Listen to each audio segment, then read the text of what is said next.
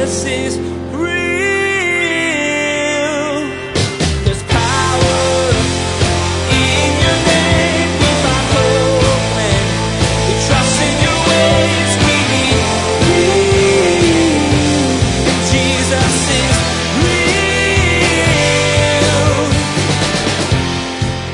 an instant culture and we kind of want God to be a great cosmic vending machine where we put in our desires and we get out what we want. Like I put in a dollar fifty and I get a box of jujubes.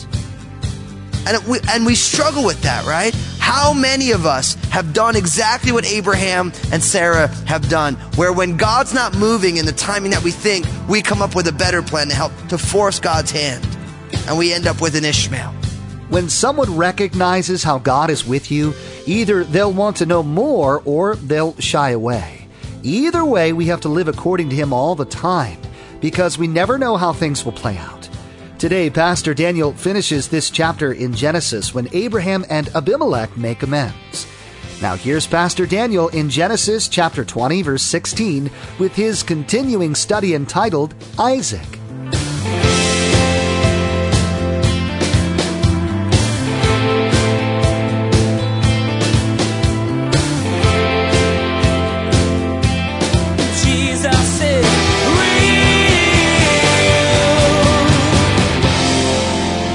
He's saying? He's saying, she really is my sister. She's my half sister. But you know what this is? This is what you call a half truth. And as I always like to say, a half truth is a whole lie. A half truth is a whole lie. He's saying, look, she's my stepsister, but she's also my wife. He didn't say, like the prince in Song of Solomon, my sister, my spouse. And, and hey, you guys, you got to remember that with your brides, she's your sister and your spouse because you're both God's kids. I love that. I, I always say that to Lynn, and she's like, she's like, you're so silly. On a side note, you guys, you want to woo your wives, just open up Song of Solomon and just read that stuff to your wife. You single folks, you stay away from that, okay? you file that, and uh, when I'm married, I'll, I'll bust that one out. I always say, Lynn, your neck is like an ivory tower. And she, she bats her eyes.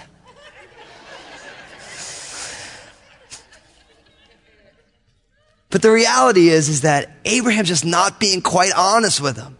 He's like, she is my sister. But he was, he was doing it to protect himself. He didn't trust God or Abimelech. So look at what happens. In verse 14, then Abimelech took sheep, oxen, male and female servants and gave them to Abraham. And he restored Sarah, his wife, to him. And Abimelech said, see, my land is before you. Dwell where it pleases you. Now, look, don't you love this? Abraham's sinning.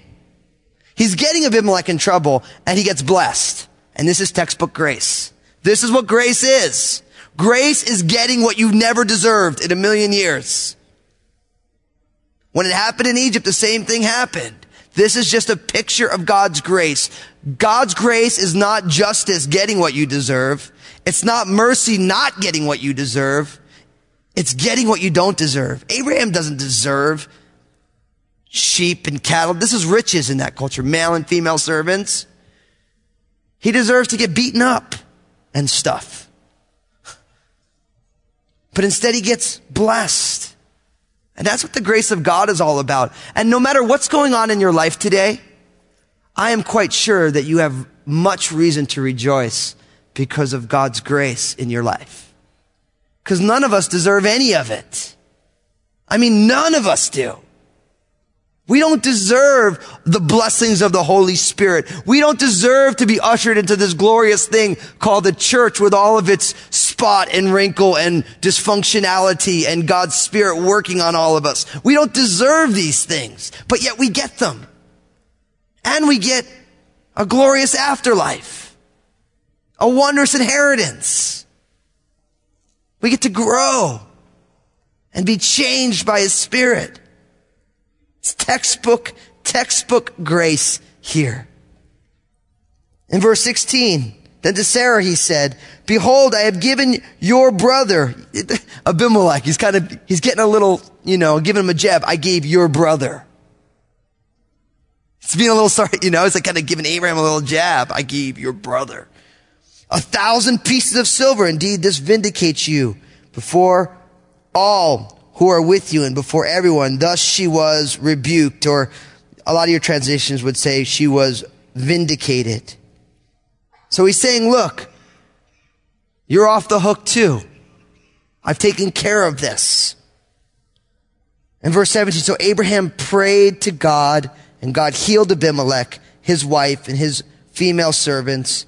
Then they bore children, for the Lord had closed up all the wombs of the house of Abimelech because of Sarah, Abraham's wife. Now notice this. We find out in the end that Sarah must have been in his house for a long time because God closed up. There was no conception. The implication from these verses is that it wasn't like she was in there for like two days, but she spent some time there, that God brought barrenness. Now, as we move into chapter 21, look what it says. And the Lord visited Sarah as he had said, and the Lord did for Sarah what he had spoken. For Sarah conceived and bore Abraham a son in his old age at the set time of which God had spoken to him. And Abraham called the name of the son who was born to him, whom Sarah bore to him, Isaac. Then Abraham circumcised his son Isaac when he was eight days old, as God had commanded him. Now Abraham was 100 years old when his son Isaac was born to him. And Sarah said, God has made me laugh, and all who hear will laugh with me. She also said, Who would have said to Abraham that Sarah would nurse children? For I have borne him a son in his old age. Now, when we get to chapter 21, finally, we see the fulfillment of God's promise that he gave to Abraham all the way back in Genesis chapter 12. God had promised that he would be his God, that he would give him land, and that he would make him a great nation. And although they came up with an Ishmael through the plotting of Sarah and Abram, now it's time in the appointed time. And I have to say it. God has a timing. God's word is true and there is a, an appointed time for certain things. Isn't that the hardest thing for us? To not impose our timetable on what God is up to? We live in an instant culture and we kind of want God to be a great cosmic vending machine where we put in our desires and we get out what we want. Like I put in a dollar fifty and I get a box of jujubes. And we, and we struggle with that, right? How many of us have done exactly what Abraham and Sarah have done, where when God's not moving in the timing that we think, we come up with a better plan to help, to force God's hand. And we end up with an Ishmael. We all struggle with this, don't we? But over and over again, it says, God visited. It's at the perfect time. In verse three, of course, we get his name will be called Isaac, which literally means laughter. Abraham circumcised Isaac on the eighth day, the sign of the covenant, which we've already seen. Isaac is the son of promise. Isaac is the promised son the one who God had promised. And Isaac is, of course, a foreshadowing of Jesus, the promised one, born under unique circumstances, born after a period of delay. Both mothers were assured by God's omnipotence. They were given names that are rich in meaning before they were born. The births occurred at the appointed time. Both births were miraculous. Sarah when she was 90 and Mary when she was a virgin. Both births were accompanied by great joy. If you want to read more about Isaac as the son of promise, just go read Romans chapter 4 verses 16 to 22 in your spare time. The apostle Paul picks up on this. Now, it's a joyous time, right? You can imagine this. Sarah's 90, Abram, Abraham's 100. They have this little bouncing baby boy. I mean, Sarah just, uh, she had been barren for 90 years. But all is not well in Abraham's home. Because look at what happens in verse 8. So the child grew and was weaned, and Abraham made a great feast on the day that Isaac was weaned. You guys want to bless your kids even more? You can have a weaning party for them. And all the moms said, Amen. In verse 9, and Sarah saw the son of Hagar, the Egyptian, whom she had borne to Abraham, scoffing. Therefore she said to Abraham, cast out this bondwoman and her son, for the son of this bondwoman shall not be heir with my son, namely with Isaac. And the matter was very displeasing to, in Abraham's sight because of his son. Verse 12, but God said to Abraham, do not let it be displeasing in your sight because of the lad or because of your bondwoman. Whatever Sarah has said to you, listen to her voice, for in Isaac your seed shall be called. Yet I will also make a nation of the son of the bondwoman because he is your seed. So Abraham rose early in the morning and took bread and a skin of water and putting it on her shoulder, he gave it to her and the boy to Hagar and sent her away. Then she departed and wandered in the wilderness of Beersheba. As we've said before, sin has consequences. And now as Isaac is growing up and as he's weaned, Sarah looks over and there is Ishmael picking on little Isaac. And Sarah gets mad. And Sarah comes to Abraham and she says, you need to get rid of Ishmael.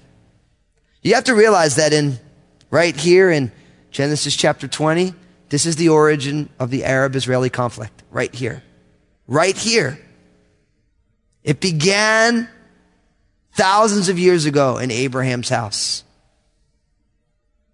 Because what's interesting is if you read the Quran, and I would rather you read your Bibles, but you'll find that right here where it says, in Isaac your seed shall be called, they would actually say that in Ishmael your seed will be called. So it boils down to who's the chosen one? Who is the royal line? And Ishmael's picking on Isaac. And now it's time to send Hagar and Ishmael away. And what's interesting is God tells Abraham, listen, you need to do this because Isaac is the promised son. He is the son of your inheritance, but I will still bless Ishmael because he's your seed. And I promise you that I would bless your seed. So what does Abraham do? He gives Hagar and Ishmael some bread and some water and he sends them away. Now, as the story continues, look at what happens in verse 15. And the water in the skin was used up, and she placed the boy under one of the shrubs. Then she went and sat down across from him at a distance of about a bow shot.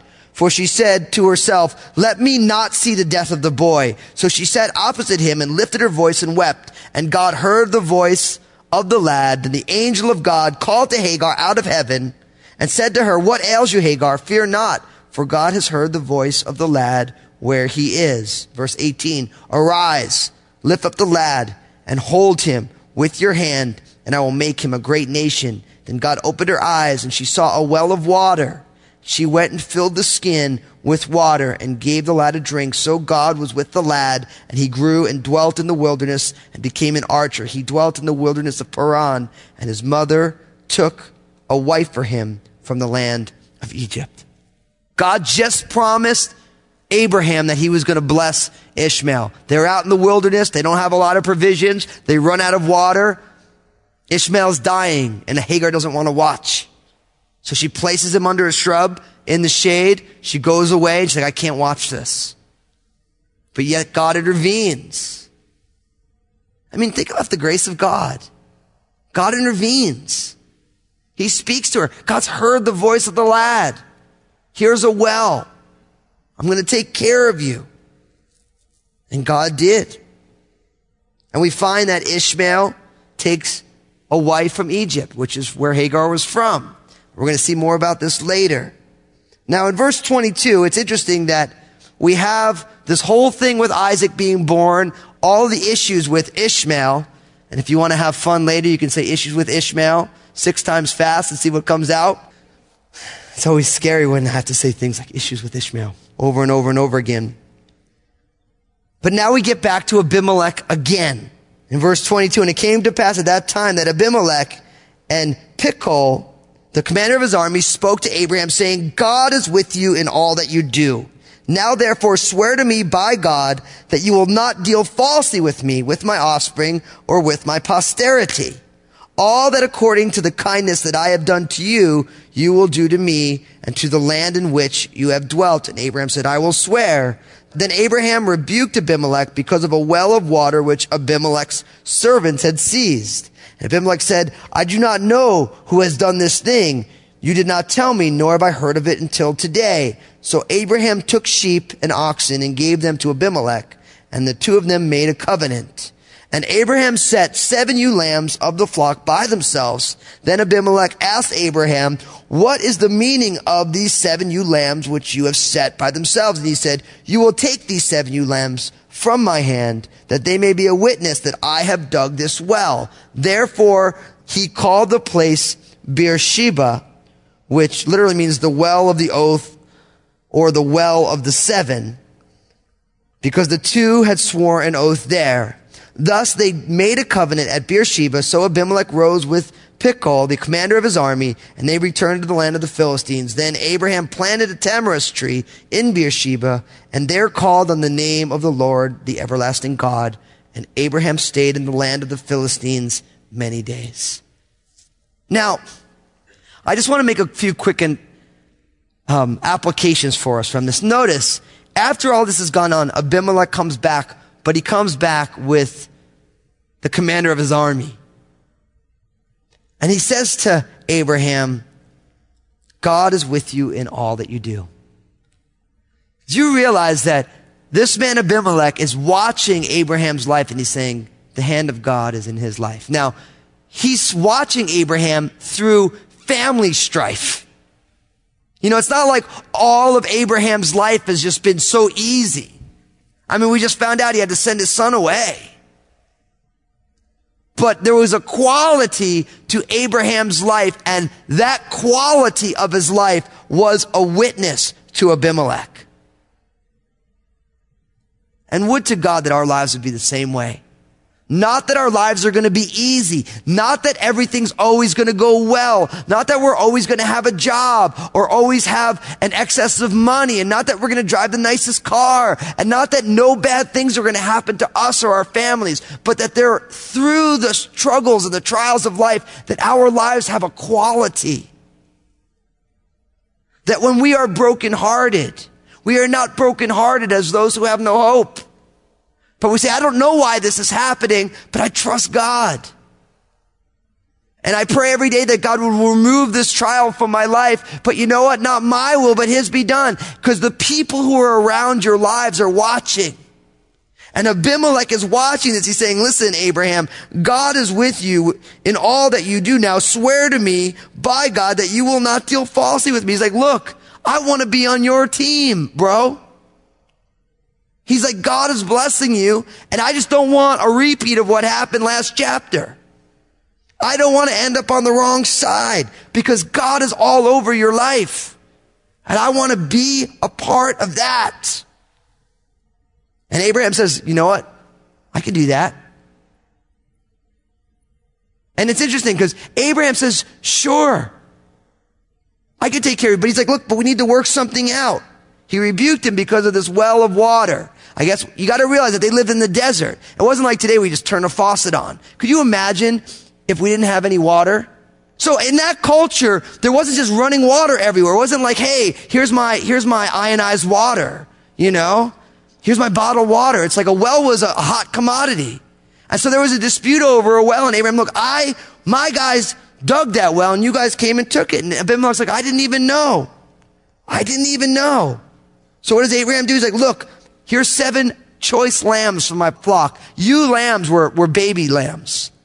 They were the choicest of lambs. He took seven of them and he said, here, he put them out in front of Abimelech and Abimelech's, what is this for? He's like, look, this is because that well is really mine. So I want you to take it. But it's interesting that there is a reconciliation that is taking place here. They're working out the issues. And so they ended up making an oath they called the place Beer Sheba, which literally means the well of the oath or the well of the seven. They made a covenant. Abimelech and the commander of his army returned. And what does Abraham do as is his custom? He plants a tree and he worships God. See, the idea of planting a tree, it was a memorial act. There was a memorialization that was going on. Like when they would cross the Jordan, they would stack stones. Like when you get married, you give your spouse a ring. There was a, a memorialization that went on for Abraham. I know, and I think that's a lost art in kind of the way we do our faith. We're kind of scared to memorialize things because we've seen so much kind of just ritualistic religion that's gone on in church history, where it's all about the memorial as opposed to what it all means. But Jesus was into memorials. The Last Supper was meant to remind us. Baptism is meant to remind us. So many things we do are meant to remind us. You can imagine every time Abraham went by Beersheba and he saw that tamarisk tree that he had planted, he remembered of what God had done in his life. And would to God, you know, in, in that old hymn, I raise my Ebenezer. Most of the new ways we sing it, I got me and uh, Pastor Jason had to talk about it because we say uh, they put in a memorial or an altar instead of an Ebenezer because that's from 1 Samuel where they raised an Ebenezer stone. It was a memorial stone. When we hear Ebenezer, we think of Ebenezer Scrooge, which kind of ruins the picture because he was a grump, you know. But it, um, an Ebenezer stone was a, a memorial. It was meant to remind this is what God had done, and he worships the Lord there.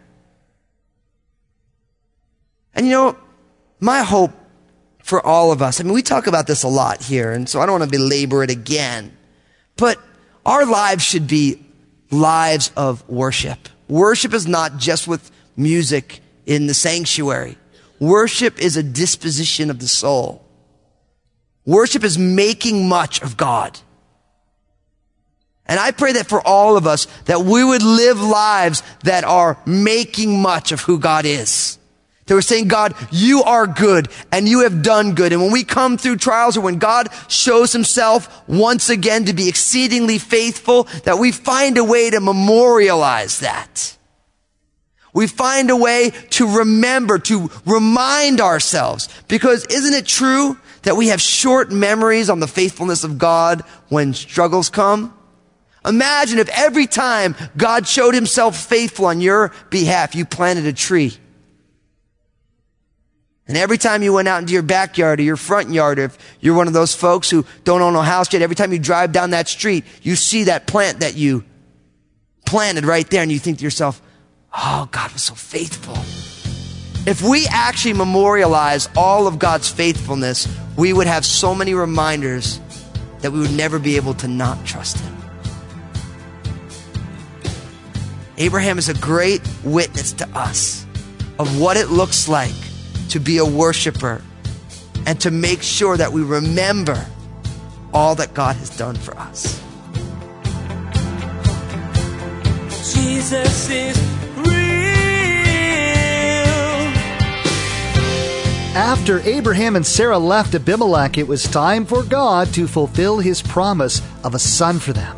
When Isaac came, God told Abraham to send away Hagar and Ishmael, but with a promise. For most of us, our smartphone is an extension of our body.